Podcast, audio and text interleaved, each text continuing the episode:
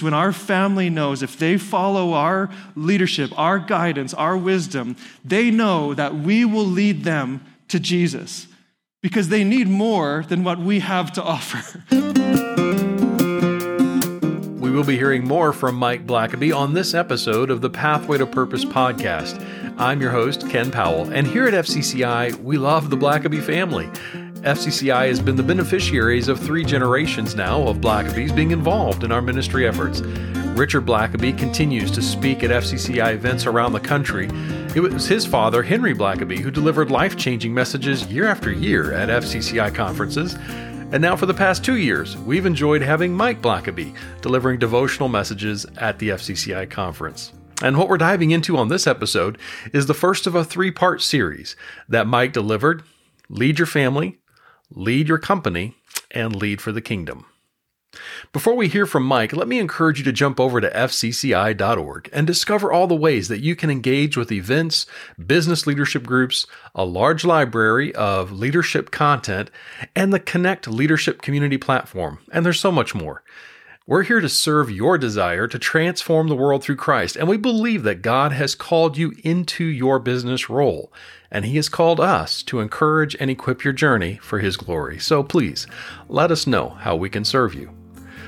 Now, some of you may be watching this on YouTube, but if you're listening on your favorite podcast platform, just be aware that you could jump over to YouTube and navigate to the FCCI official channel and then click on the podcast option in the navigation menu. So here is Mike Blackaby with some insightful reminders for business leaders to lead your family well. My father has done this uh, several times, and so uh, and so I'm, I'm happy to to bring with me uh, 50% of his DNA, uh, and so he's uh, he's getting some much needed uh, rest, and and yet I know he he loves what happens here. Uh, he loves what God does here. He loves what God is doing in, uh, in and through your lives. Uh, well, I want to show you a picture of my family. Uh, this is my uh, this is my crew. Um, my wife Sarah, and we've got uh, three boys. They're they're aged eight, six, and four. And then we've got our little girl who ties it all together. She's going to be two coming up in a little bit, and and they're they're great kids. But uh, every time uh, I live in Victoria, and we'll be taking walks and stuff, and every time someone sees our crew coming down, uh, coming down the road, they're always like, wow, you, you guys must have your hands full. it must be busy. It's like, yes, yes, we are. and, uh, and the little guy on your, on your right in the pink shirt, that's Finley. He's our four year old. Um, I think every family God blesses with a Finley. Uh, because every family needs, needs a little bit of an anarchist, right? Just to sort of keep, just to sort of keep everyone on their toes. He's the only one of the kids that, that I quoted the words of Jesus himself to him, because he's a sweet kid. He'll come up and he'll tell you that he loves you all the time, but, but he'll, then he'll just kind of go do his own thing and be like, Daddy, I love you. Like, son, if you love me, you will do what I command you. and, uh, it's more powerful coming out of the words of Jesus, apparently, because because uh, the yes, daddy, I love you, and then he goes and does whatever he wants, anyways.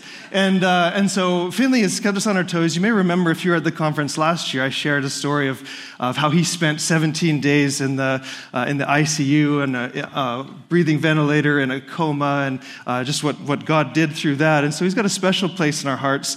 Um, which is good because because he can also test the limits. I remember not long ago we were, we were on a nice walk. Uh, we're walking in the inner harbor. Uh, if you've never been to Victoria, it's a beautiful place to go. And, uh, and so we're, we're walking by the water. It's, it's you know, having a great time as a family. We're out and about as a family.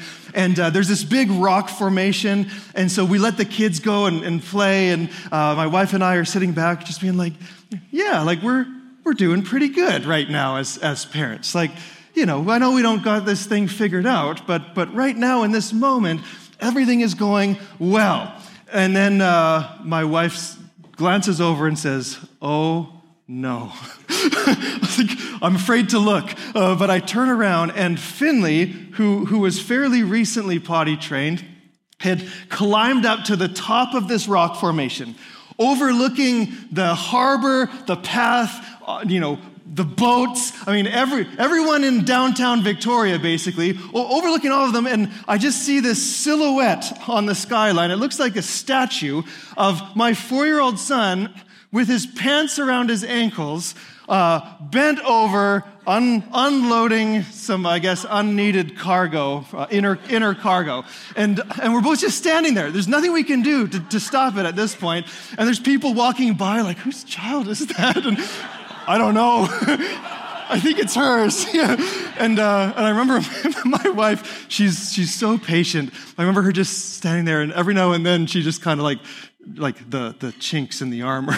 she's just like, why is this my life? I was like, I don't know, but uh, it's a good thing we brought some doggy bags with us. Thought they were going to be for the dog, but, uh, but and on the way back, uh, he runs up and he's walking along the side. He goes into some bushes and he comes out. And no joke, this is on our way back from the same walk. He's, he found a knife in the bushes and he's holding it by the blade. Like, look at what I found. We're just like, ah, like uh, let's go, let's get out, let's get out of here. We're like, family walk is over. A free spirited kid. You know, in all the arenas where we have influence, perhaps our family is the most important. And yet, it can also feel like the place where, where we are least effective. you ever felt that way? Maybe as you were raising your kids, maybe now uh, your, your children are adults and you're trying to figure out what is my relationship with my, with my kids now? And now that I'm a grandparent, what, what kind of legacy, what, what do I want to pass on to, to their kids? Like, how do, I, how do I be a person of influence? How do, be, how do I be a leader within my family? Maybe you're here and you're, you're not married, you have, don't have your own family yet. Maybe uh, you have others in your extended family. And you're like, how do, I, how do I operate within the family that I have to be an influencer for God? This is ultimately where God shapes our character as a leader. And I don't know about you, but uh, I am not standing here this morning as an expert, but as a fellow traveler to say, you know what I'm discovering? I'm discovering that uh, family is God's pressure cooker for humility. And that's a good thing, right? Family is God's pressure cooker. We've got two instant pots at home and they're amazing, but there's a lot of pressure that goes in before that final product comes out. And what I've found is, is what God does through my family brings me the humility that will play itself into every other aspect of my leadership. And so I want to take you to our, our theme verses uh, for, for uh, our time together over the next few days, and something incredible that Jesus speaks to his disciples uh, about, about how leadership in the kingdom of God looks very different from how it does in the world. And this is what he said. Uh, it's fascinating. It says, um, a dispute. This is Luke chapter 22, starting in verse 24. It says, A dispute also arose among them as to which of them was to be regarded as the greatest. Interesting that you're, you're hanging out with Jesus, and that's the topic of conversation. You'd think one of them would be like, I think that guy is, is the greatest, you know. But uh, but no, and this is coming off of uh, I mean the the insta, like the Lord's Supper, the, the start of the Lord's Supper. All these powerful things have happened, and yeah, this, this is why our hearts can get so off, right? And they start, they start disputing among themselves which one of us is going to be regarded as the greatest. And he said to them, The kings of the Gentiles exercise lordship over them, and those in authority over them are called benefactors. But not so with you. In other words, this is how the world operates. But that is not how the kingdom of God operates. Rather, let the greatest among you become as the youngest, and the leader as one who serves. For who is the greater? One who reclines at the table. Of course, back in that day, often when you ate, we wouldn't be sitting around tables. You would recline at these lower tables, and then you would be served by servers. It says, who's, who's greater? The one who is, who is eating reclined at the table, or the one serving them? It says, um, is it not the one who reclines at the table? And which would have made sense to them in their culture. Like, yeah, that, that's how things operate. And then he says, But I am among you as the one who serves. Their leader saying, But that's not the position that I take. I am with you as one who serves. You know, it can seem petty what they're arguing about, and yet we care about the same things. They're talking about who's regarded as the greatest. They're talking about reputation, uh, gaining credit for, for what they're doing, their accomplishments. I mean, we care about these things too. But what does Jesus do? He challenges their understanding of greatness. The way God's kingdom works is not natural to us. Our natural tendencies is to lean into our flesh. Uh, and Jesus is saying, look, you're going to need help. you're seeking greatness, but you don't know what greatness is. You don't actually know what you're chasing after. And so you're going to be chasing after the wrong thing. Why do we lead? Right? Why, why do we do it? What do we want to get out of it? what is our motivation? What is it that drives us to be leaders? What we find in Jesus' example and teaching is a call to humility. He says, one who serves. He mentions the youngest. Well, both were near the bottom of the social order in that culture, right? You, you gained more respect as you aged. The youngest ones didn't have much respect given to them. Uh, the ones who served in that culture were near the bottom of the social order. Jesus observed uh, the most prominent cultural examples in their world. He said, uh, talking about the Gentiles, he says, they exercise lordship over. In other words, they sought and embraced the power that came with their positions. They saw greatness in how many uh, people they controlled rather than how many people they served. That same attitude, if we're not careful, I've found in my own life, can bleed into the way I treat my family. You see, James K. Smith uh, says something interesting. He says, We all have what he calls the vision of the good life. We all have some idea, whether we could put words to it or not, we have some internal idea of what the good life is. And the hard thing is that we're navigating a world that offers us many, many versions of what they say the good life is vision of the good life. And so, how do we operate in a world that is constantly telling us a vision of the good life that may be contrary to the kingdom of God? And how do we enter into our families um, with the proper vision of the good life? Because we all try to conform the outside world to this inside vision, including our family. And it can be frustrating when this vision is not met, right? We've, we've got an idea of this is what I want my family to be. This is the relationship I want to have with my adult children. This is the relationship I want to have with my grandkids. This is the relationship I want to have as a father or as a mother within my family. we've got this vision, this idealistic vision of this is the good life, this is what it should be. And when it fails to meet that, it can be very frustrating.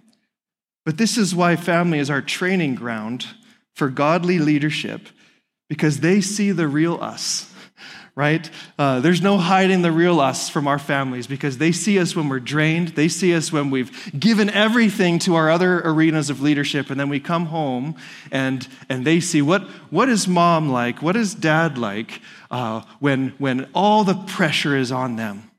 What comes out of them? Uh, when, uh, not when everything's going exactly how they want it to go, but when everything is difficult. A verse that's challenged me uh, in recent days as a pastor is in 1 Timothy, where it's talking about uh, the elders. It says, An elder must manage his own household well, with all dig- dignity, keeping his children submissive. For if someone does not know how to manage his own household, how will he care for God's church? See, keeping my children submissive does not mean exerting control over them, it means leading them. It says, manage them in a way where they follow. Notice the words that it uses in there dignity, care. And I ask myself, however I think I am as a leader in these other areas of my life, what does it look like at home? What does it look like when I'm with my wife, when I'm with my kids? What kind of leader do they see? And oftentimes, they get our leftovers rather than our best. Uh, this is my, my oldest son. It's my oldest son, Everett.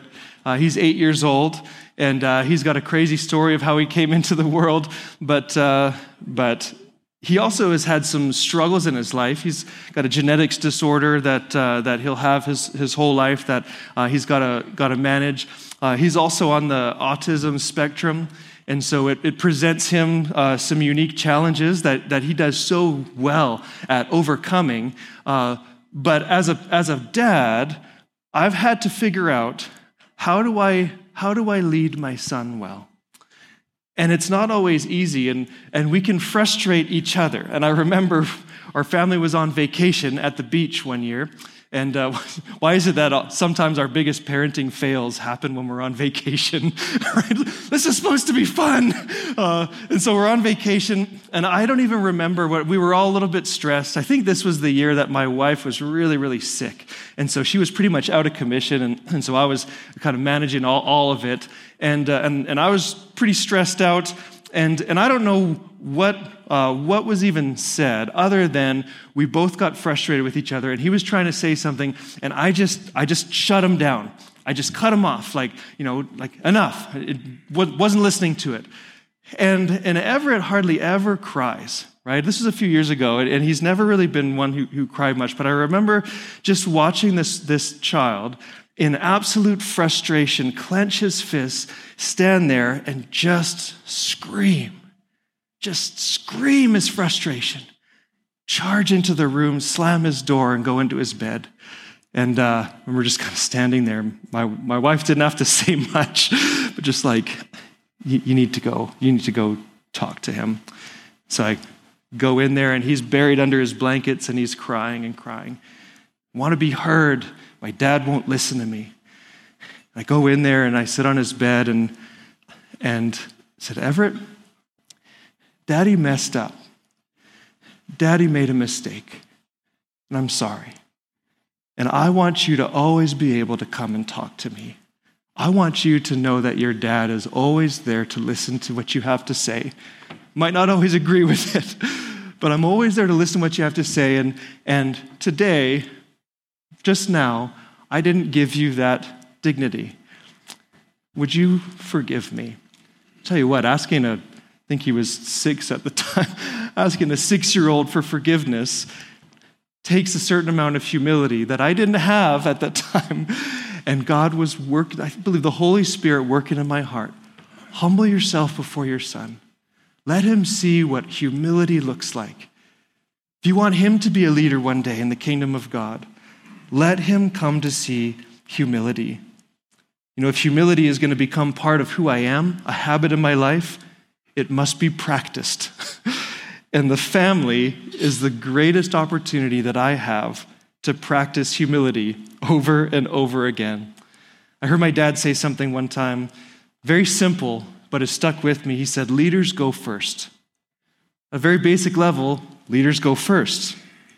First to apologize, first to encourage, first to serve, first to raise others up. Leaders go first. And I want to give my family an example of what a Christ follower looks like. See, leading our family doesn't mean that we have all the answers, it means we lead them to the one who does.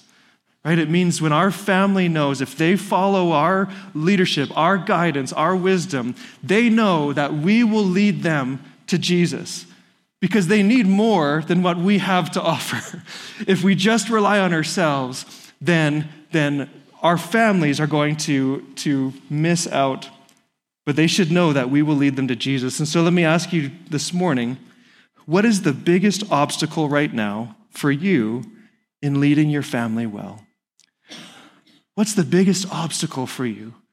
In, in leading your family? What is it that's standing in your way of saying, God, I, I desire to be an influencer in my family, to my grandkids, to my kids, to my wife, to my husband, but, but I don't know, I don't know what to do. Thankfully, the Holy Spirit will equip us for the, for the calling. And I just want to, uh, as we wrap up our time together, I want to draw your attention to the fruits of the Spirit. And you're, you're aware of these, you're familiar with these likely. But at the beginning of the year at our church, uh, we looked at the fruits of the Spirit.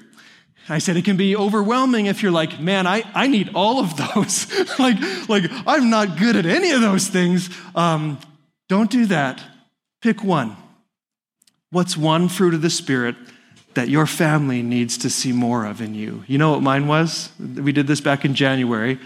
Mine was, uh, where is it up there? Peace. Peace was mine. said, God, oftentimes when I come home to my family, what I bring into the home is not peace. It's frustration, it's stress. I want to be a peacemaker. I want to be the one who, when daddy comes home, he brings peace into, into the home. And so I encouraged our church pray all year long for that one fruit of the Spirit. We don't, we don't need to have them all right away. Pick one. Mine's peace. Which one is yours? And so, could I invite you as we as we close this time together, just to bow your heads for a moment and close your eyes. And if you've got one of those fruits of the Spirit in your mind, let's take a moment to pray. Ask the Spirit of God, would you foster this in me? Would you help me to humble myself before my family so that the fruit of the Spirit might well up within me? remember not long ago, my kids were out playing in the dirt and they came in and they needed their feet washed. And one by one, they got into the bathtub, put their disgusting feet up on the side. I just washed their feet. And that moment, I think, will stick with me my whole life. I just prayed and said, God, may this be the picture they have of their father one who gets down on his knees, humbles himself before God first and foremost and before them. Says, Guys, if you want to follow me, then I will lead you to Jesus because that's who I'm following. If we practice humility at home, it will prepare us to be humble in every other arena of leadership. I don't know about you, I'm still in the pressure cooker every day, and I'm not finished yet. But by God's grace, I'm starting to look more like Jesus because of it. And that's a good thing for my leadership and for my family. Well, thanks for listening. And would you let others know about the Pathway to Purpose podcast? And may God empower your journey as you lead a company for Christ.